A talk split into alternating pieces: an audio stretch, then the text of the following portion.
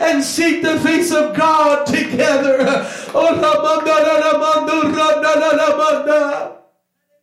That's right. Just put your hand on their shoulder, hold their hand, whatever is appropriate. Let's just find somebody to bind together with. Oh,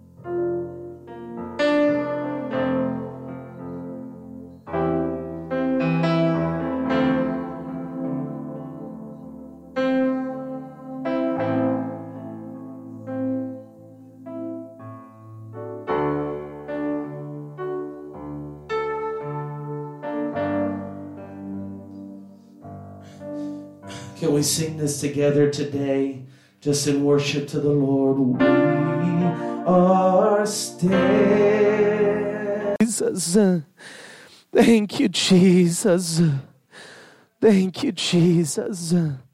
Praise God. What a wonderful, wonderful presence of the Lord that is here today. Are you thankful for the presence of God? You thankful for what the Lord has already done? Hallelujah. This makes my job a whole lot easier. Praise God, when we already have just a wonderful move of the presence of God. And I still just feel that love in this place.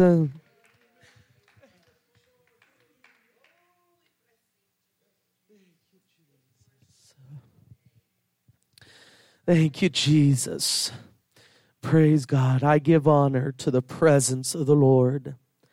Lord God, whatever you want to do in this place, take your liberty, Lord Jesus. I am your servant, Lord. In Jesus' name. If you'd like to head in your Bibles to Acts chapter 2. You knew this was Pentecost Sunday, so you knew it was coming. Acts chapter 2. Starting at verse 1.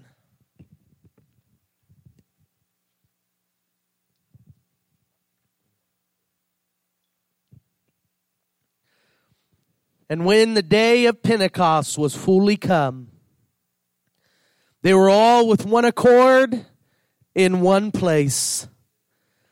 And suddenly there came a sound from heaven, as of a rushing mighty wind, and it filled all the house where they were sitting. And there appeared unto them cloven tongues like as a fire, and it sat upon each of them. And they were all filled with the Holy Ghost and began to speak with other tongues as the Spirit gave them utterance. Without diminishing any of what that day was, I feel like this is very similar to what we've already experienced here in this house. Hallelujah. Praise the Lord. If you could head over to verse 12, Acts chapter 2, verse 12. Those who saw them speaking in tongues and this outpouring of the Holy Ghost, some heard them speak in their own language. Others thought they were just mumbling. They could not understand them. They thought they were drunk.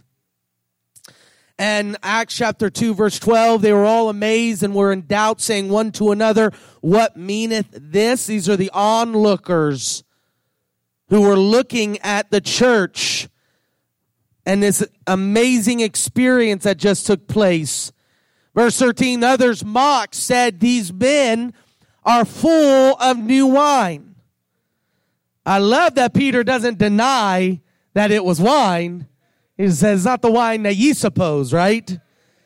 But Peter, standing up with the 11, lifted up his voice and said unto ye men of Judah and all ye that dwell in Jerusalem, be this known unto you and hearken to my words, for these are not drunken as ye suppose. Hallelujah. It's a little different. This is a holy drunkenness, praise God. They're not drunk like you're supposed. They're drunk off of something that is not of this world. He said, seeing it is but the third hour of the day, it wouldn't make any sense for them to be drunk at that time.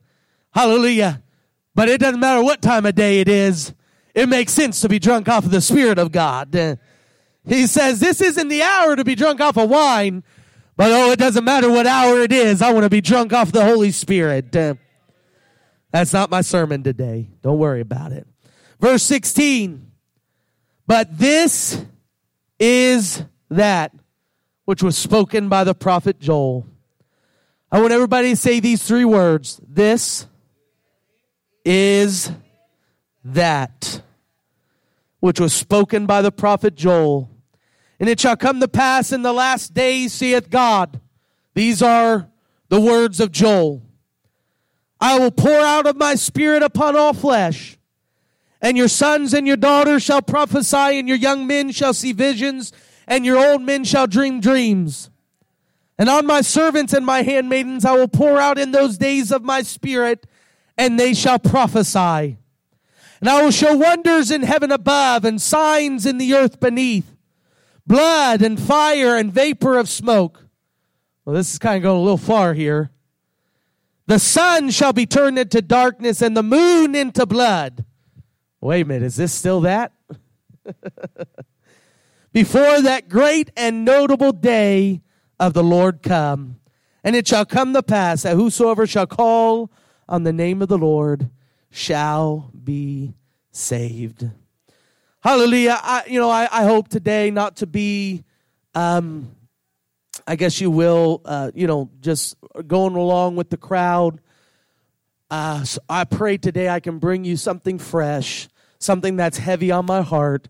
Today I want to preach to you on this topic, not this is that, but is this that? Is this that? How about we go to the Lord in prayer and ask that he speak to us and just allow his Spirit to flow freely in this place. Lord Jesus, we thank you, God, for what you've already done.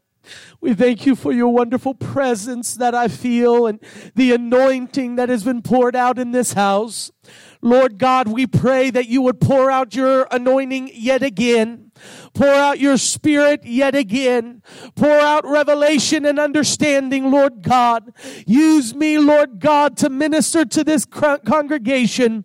Anoint me, Lord Jesus, by your Spirit, that what I say, Lord God, may be straight from you and from your throne room. In Jesus' name, we love you and we thank you. Hallelujah. How about we clap our hands and thank him again? Lord Jesus, have your way today. In the name of Jesus, have your way. Praise God, praise God. Hallelujah. You may be seated. God bless you. Today is Pentecost Sunday. Today we are celebrating the birthday of the church. Hallelujah. I think it's appropriate to celebrate that. Amen. It is believed by most scholars that the day of Pentecost in Acts chapter 2 was in year AD 33. That means it is approximately 1,989 years ago that God poured out His Spirit the first time in Acts chapter 2 on the day of Pentecost. Coincidentally, that's actually the year I was born, 1989. But anyhow, now everybody's doing the math. How old is Pastor? But based on the Jewish calendar, and I know Pentecost Sunday moves, it's because it's not based on our calendar, but the Jewish calendar. And although we're not absolutely certain it was AD 33, we are absolutely certain that this day, many years ago, God poured out His Spirit and birthed what we call the church today. Hallelujah. I mean, what an amazing thing that we're celebrating today, 1,989 years ago, 120 men and women and possibly children were in an upper room when God first poured out His Spirit. Hallelujah. He told them to wait there because something was going to occur. Jesus was going to do something that was long promised. Hallelujah. And on that day, just as Jesus told Nicodemus, "Ye must be born again to see the kingdom of God," there was a church that was born on that, oh hallelujah, on that day. Jesus started something brand new in the earth that the earth had not seen before, and that entity called the church would go on to change the world with its gospel and with its message. Praise God. 1,989 years ago, it was only 120 in an upper room. Today, those numbers are extreme. It is believed that approximately 2.38 billion people practice some form of Christianity globally. We went from 120 to 2.38 billion people globally. Oh, praise God. And you may say, "Well, Pastor, that's just all people. That doesn't include those who are filled with the Spirit of God." I agree with you. I believe we should narrow it down a little bit. Did you know that it is estimated 1/5 of our country, of the people in our country, has experienced the gift of the Holy Ghost with the evidence of speaking in other tongues? 1/5 of the United States has spoken in tongues at least once in their life. Come on, we've come a long way from 120 in Jerusalem in a small little room. Now it is estimated that 34% of the population of Brazil has at one time or another spoken in other tongues. 34%. And if that's not crazy enough, how about Guatemala is at 40%? 40% of all of the residents in Guatemala has spoken in tongues at least once in their life. 40% of those in the Philippine Islands have spoken in tongues. 67% of Latin America, Africa, and Asia has spoken in tongues as the Spirit of God gave the utterance. Can I tell you, this isn't just 120 in the upper room. What was birthed on that day was a worldwide phenomenon, and it has not stopped even 1,989 years later. Oh, somebody rejoice right now.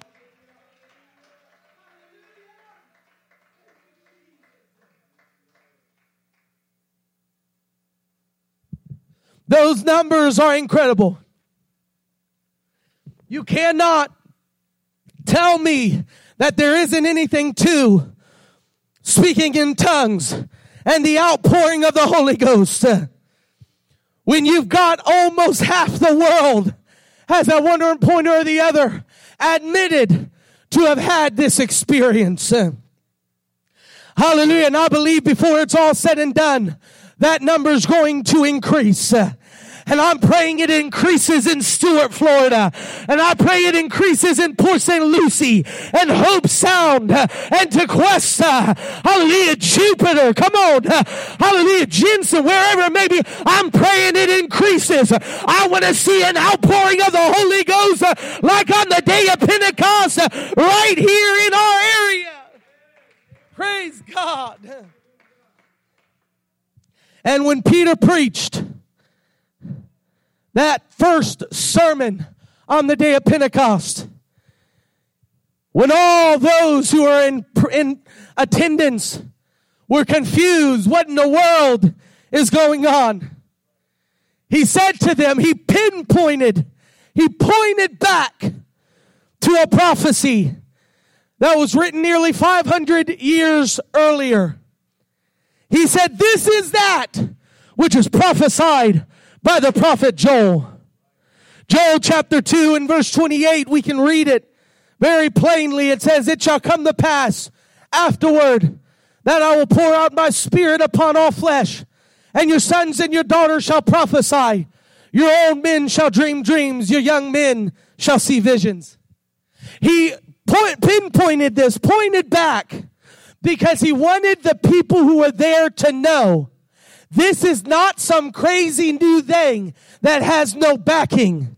Hallelujah. But we are simply doing as was prophesied by the prophets of old. He said, if you want to know what the church is supposed to look like, look at the prophet's words.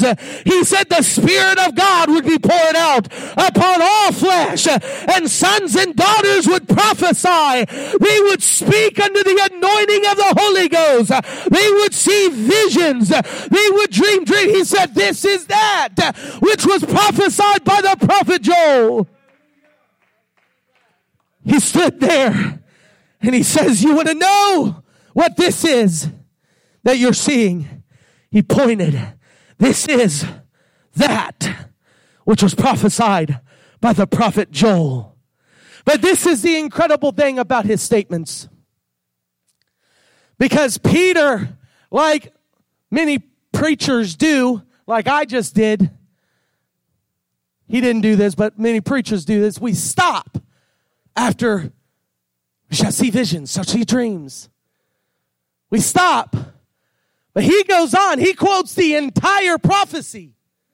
There's going to be a moon turned into blood.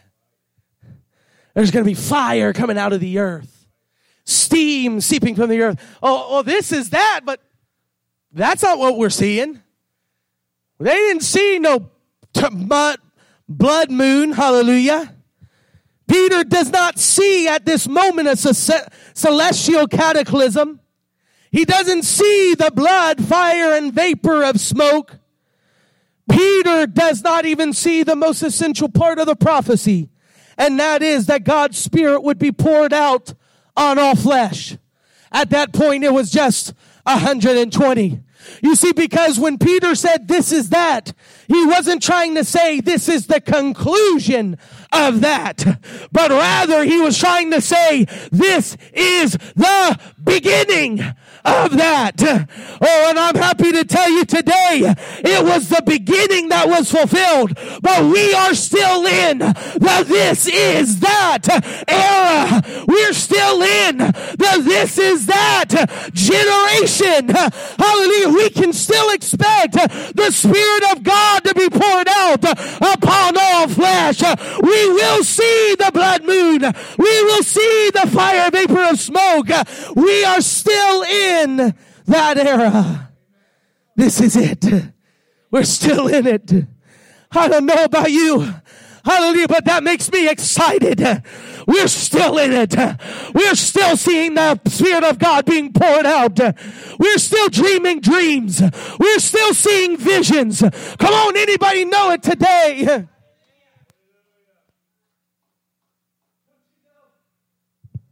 That song, there are angels here. That's some supernatural stuff. The church hasn't lost the supernatural side. No. If they saw it in the book of Acts, we can see it today. If they saw it in the book of Acts, if they performed it in the book of Acts, we can perform it today. Because the very same Spirit which was poured out on the day of Pentecost is the same Spirit that we've all been filled with here again this morning. Oh, somebody rejoice in the Spirit of God that you've got.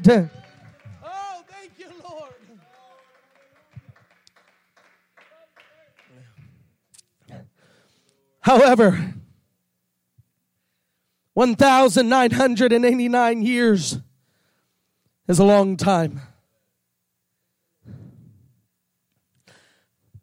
But when we celebrate birthdays, we don't go get a cake and get a picture of the day that a 35-year-old man was born and put that baby picture on the cake. We don't do that.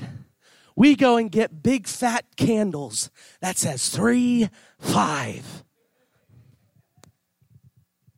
Because a birthday, yes, it is supposed to be a celebration of the birth of that person. But it's also a celebration of where that person has come. Oh, hallelujah, Jesus. And today on Pentecost Sunday, we're not just here to celebrate what Jesus did 1,989 years ago, but we're here to celebrate that this is that in our day. We're here to celebrate the fact that God is still pouring out His Spirit today. Oh, come on now. I'm here to celebrate because God's still pouring out His Spirit. God's still saving people. We're still speaking in tongues. He's still performing miracles. He's still healing people. Oh, hallelujah. Come on, can we celebrate for a moment? How about you stand to your feet and let's celebrate the church. It's the church's birthday and we're still going strong and we're still rejoicing and we're still worshiping.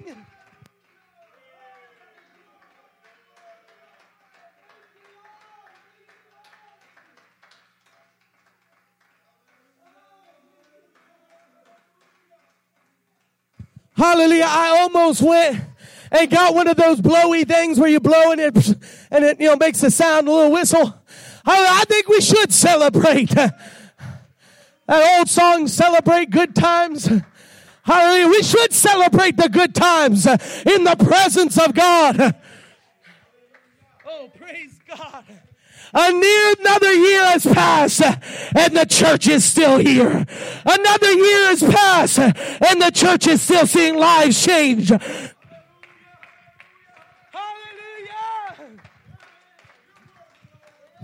Another year's passed, and we're still seeing miracles. Another year passed, and we're still seeing healings. Another year passed, and we're still seeing families put back together.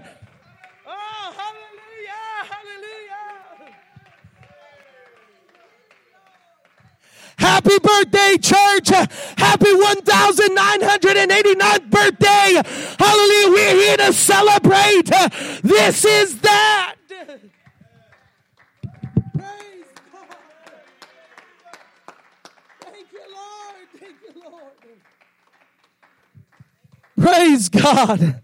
Oh, man. I'm going to wear myself out today, and that's all right.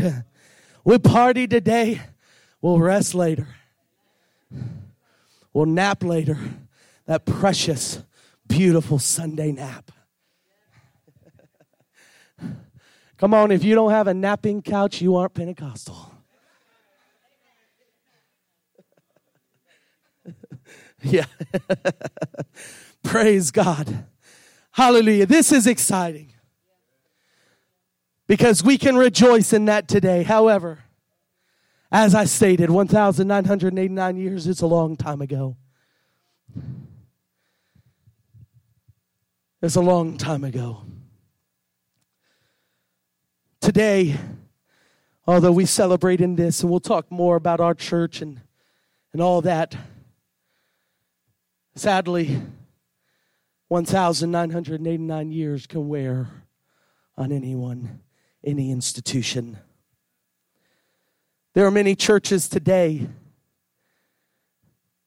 which may not even be recognizable 1,989 years later. I told this story on Wednesday night. I meant to get the picture. I didn't have time to do it today, but if you'd like to see after service, I can show you on my phone. My wife and I went on vacation, and we walked the Freedom Trail in Boston, Massachusetts. And I say that, you've probably heard me say that a lot. It's because, honestly, I'm very proud of myself. That's a long walk.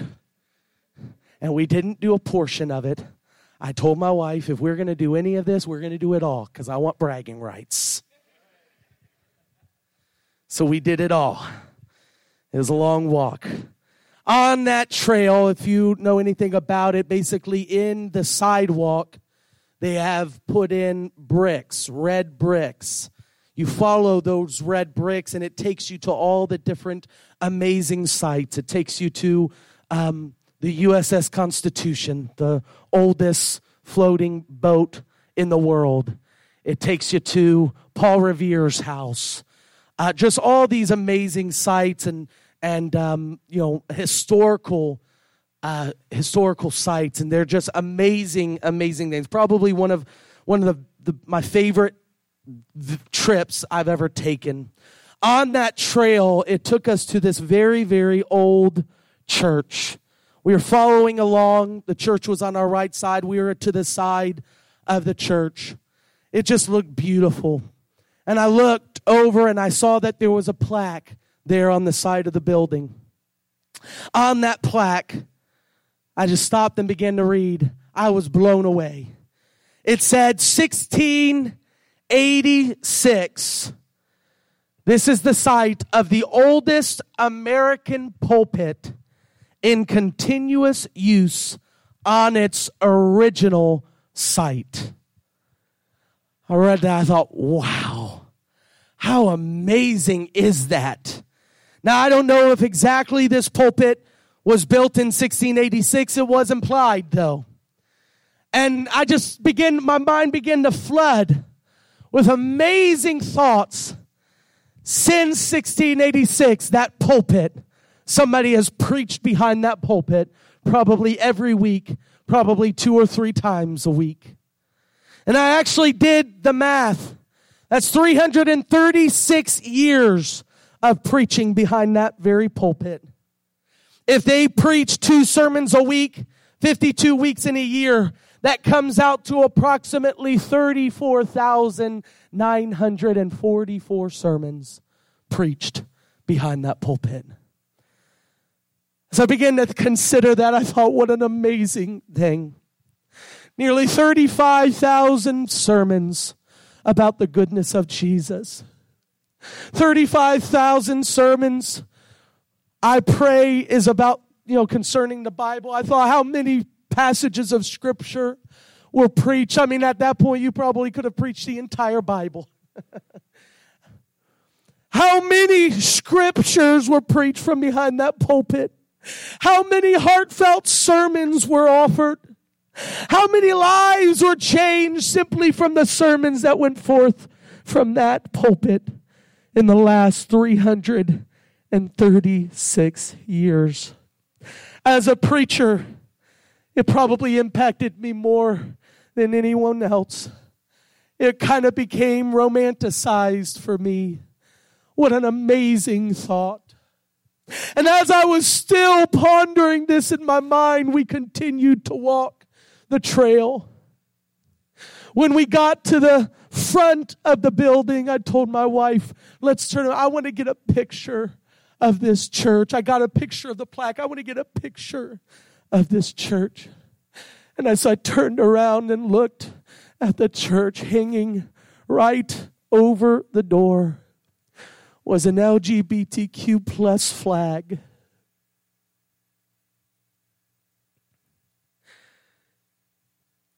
Began to hit me. I wonder how many times in 336 years scriptures that straightforward call homosexual activity a sin were preached. And yet today hangs a flag over the doorpost. You cannot walk into that building without seeing the LGBTQ plus flag. You cannot spot the oldest continuously used on its original site pulpit without first seeing that flag. And I thought, oh God, if a pulpit 336 years in the making is able to become that, how important is it that the church wake up and realize it's not just important. We can't just say we're a church and we can't just have a pulpit. We gotta be that which was in the book of Acts. We gotta preach scripture. We gotta stand upon the word of God. Come on, let's not just be the church in experience, but let's be apostolic in doctrine. Hallelujah, if we're gonna claim that we're still that, then we need to be it in doctrine as we are in experience. Hallelujah. And this is what God dealt with me on. I need some volunteers. Brother Palantonio, could you help me? Come stay right here. Let's see. Brother Kavan. We'll give Brother Victor a break. Brother Kavan, come stand right here. Hallelujah. What we see in Scripture, it's an amazing, amazing sight. We see an amazing holy prophet of God named Joel, who prophesied and says, in the last day, I shall pour out my spirit upon all flesh. Hallelujah, he prophesies of what is to come. And in order to acknowledge that what was happening was the will of God, Peter, on the day of Pentecost, he points over at Joel and he says, what is happening right now, you know it's happening because it looks like what he prophesied of. This is that which was prophesied by the prophet Joel. This is that. You want to know if this is for real? Look at that and tell me, does this look like that? Or if it doesn't, it's not real. He says, this is that. Amen. Hallelujah. Sister Smith, can you help me? Come stand right here. I'm using you because I know you've got the most attitude out of all of us. No, I'm just kidding. So we've got Peter. Point. Go ahead. Point.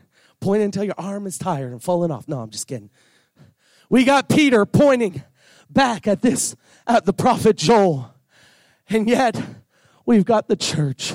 Do me a favor, fold your arms. Give us a disgusted look. Give us a, this is not me. And we've got a church today that instead of pointing back and trying to pinpoint what they're supposed to be and what they're supposed to look like, we've got a church that is folding their arms and saying that I am not that. This is me.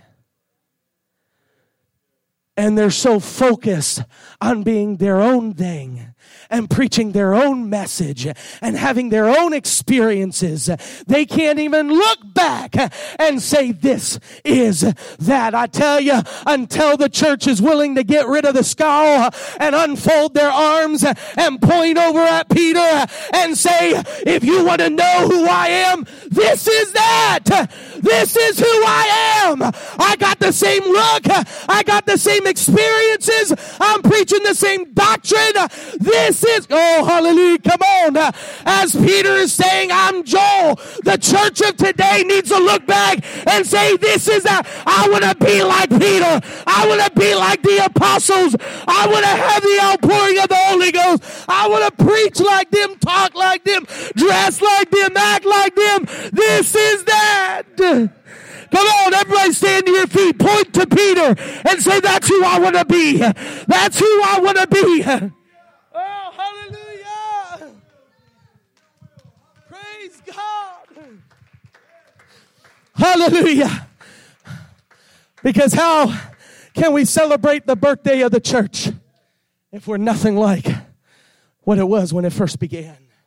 God bless you. You may be seated. I'm almost done. But I'm not preaching this to try to get a response. I'm not preaching this to simply try to hype you up. I am telling you, I believe the solution today for this world is not a new message. It's an apostolic message. Oh, hallelujah. It's not a new experience. It's an apostolic experience. Hallelujah. It's not a new doctrine. It's an apostolic doctrine. Hallelujah. What this church needs is not a new thing. It's a this is that thing. This is that. John chapter 17 and 20, I've got a million verses that can prove my claim that this isn't just a hype message, but this is essential. But let me just look at one, John 17 and 20. Jesus is walking along toward the garden, and he's having a conversation with his apostles. He's describing to them the persecution they're going to see, the hardships they're going to experience. He tells them, I'm going to pray for you. I'm going to pray for you. He says these words, though, in John 17 and 20. Neither pray I for these alone, talking about the apostles, but for them also which shall believe on me. And here's the church. Well, I believe on him. I believe on him in my way. I believe on him the way I think it's supposed to believe on him. I believe on him the way that my new age Bible tells me to believe on him. Oh boy. We were just celebrating. Now everybody's upset. He says that they should believe on me through their word. Who's there? It's the apostles. He says, if you're going to believe on me, you got to do it through their word. You got to go through their experiences. You got to preach what they preached. And on the day of Pentecost in Acts chapter 2 verse 38, Peter stood among them and told them, repent and be baptized, every one of you, in the name of Jesus Christ for the remission of sins, and ye shall receive the gift of the Holy Ghost, for this promise is unto you and to your children. Oh, praise God. Hallelujah. Oh, man, Brother Judas, you're fast today. Praise God. Let's go back. Let's go back where we were. Where was it? John 17. John 17, 20. Believe on me through their word. He's saying the church is there. Hallelujah. Peter's there. The church is here. They got a point. Sister Smith, go. Come stand up here again. Brother Peter, come stand up here again. Hallelujah. And look at this. He says, they shall believe on me through their word. Point to Peter. When I preach like him, when I preach the same message as him, when we have the same experiences as him, then look what happens in verse 21. Hallelujah. Look what happens. That they all may be one. Come stand next to him. No longer is this a church separated in time.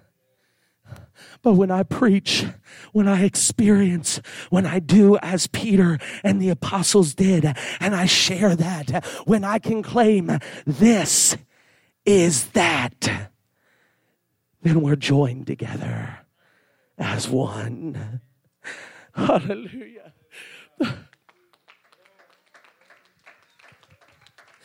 Today, we're not celebrating the beginning of the church, and we're not celebrating where the church is alone, but we're celebrating the church that is one.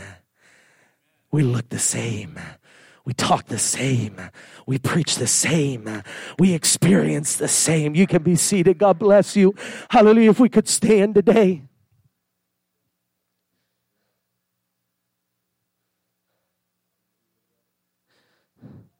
Jesus did not personally establish any local congregations. He did not write any book. Instead, he left the task of all this to the apostles and their associates. It was his plan for future converts to become his disciples by accepting the authority of the apostles, by believing and obeying their message. That's why Paul says in Galatians 1:8, though we or an angel from heaven preach any other gospel unto you than that which we have preached unto you, let him be accursed. As we said before, so I say I now again, if any man preach any other gospel unto you than that ye have received, let him be accursed. Hallelujah. It was recognizing the apostolic gospel. You see, for most groups, the message and experience of the apostles is only the starting point, and they build off of there with their traditions. Am I right? They build off of that. It's a starting point, but they build off of it. And now we've got skyscraper of religions out there that have completely lost sight of what the apostles preached. That's why Jesus said, that's why Paul said in Ephesians 2 and verse 20, we are built upon the foundation of the apostles and prophets, Jesus Christ himself being the chief cornerstone, in whom all the building fitly framed together groweth unto an holy temple in the Lord, in whom ye also are builded together for an habitation of God through the Spirit. When we preach like they did, when we have the experiences that they did, then we are being built upon that foundation, and we become the building which is called the church. Hallelujah. And we are builded together for an habitation of God through the Spirit. Our goal in this city as a church needs to be that we restore the apostolic message and experience in this world today. We should not be satisfied unless we are letting this world know they too can experience the power of the Holy Ghost with the evidence of speaking in other tongues. We too must preach, repent, and be baptized, every one of you, in the name of Jesus Christ, for the remission of sins, and you shall receive the gift of the Holy Ghost. Am I talking to some people who say, I still got it? This is that. I want to be like the first church. Give us the same experience. Give us the same doctrine. Let us be who Peter was. Hallelujah. Hallelujah. If we could, can we all come down as a church? We're all going to come down as a church, and don't come and bow. Just come and stand. Look, we've already had a move of the Holy Ghost today, right? We've already got our fill, and though I expect God's going to fill us again, and he's going to do great things, here's what I believe God's wanting to do. He's wanting to do something else in us. He's wanting to put in our hearts a renewed passion that says, this has got to be that. Can you identify today with the apostles? Have you experienced that wonderful gift of receiving the Holy Ghost? Have you mirrored the faith to see miracles, signs, and wonders done as they did in that day? Have you preached the message of the apostles? I think together as a church, we should say, this is that. God, make us like them. God, make us like them. God, make us like them. Come on, we're doing it as a church. We're saying together as a church, this is that. Give us the experience of Pentecost. Give us the experience of Pentecost. Give us the message of Pentecost. Let us mirror the apostles and the... Come on now, why don't you, everybody in this place, begin to lift up their hands and say, Jesus, this is that. Make me like the apostles. Give me that experience as well. Oh, hallelujah. Thank you, Jesus. Thank you, Jesus. Oh, hallelujah.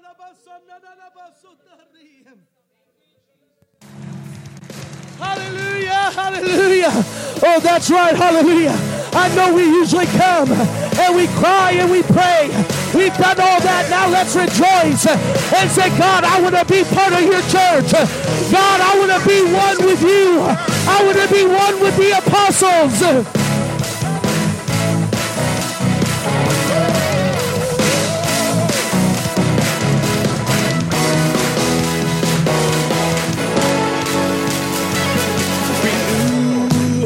Restore, revive your church and make us whole. Ignite, transform, take us to a place we've never seen before. You've done the impossible. We've seen our mountains move before. Your word is unstoppable. With expectation, we declare the mountains stand before.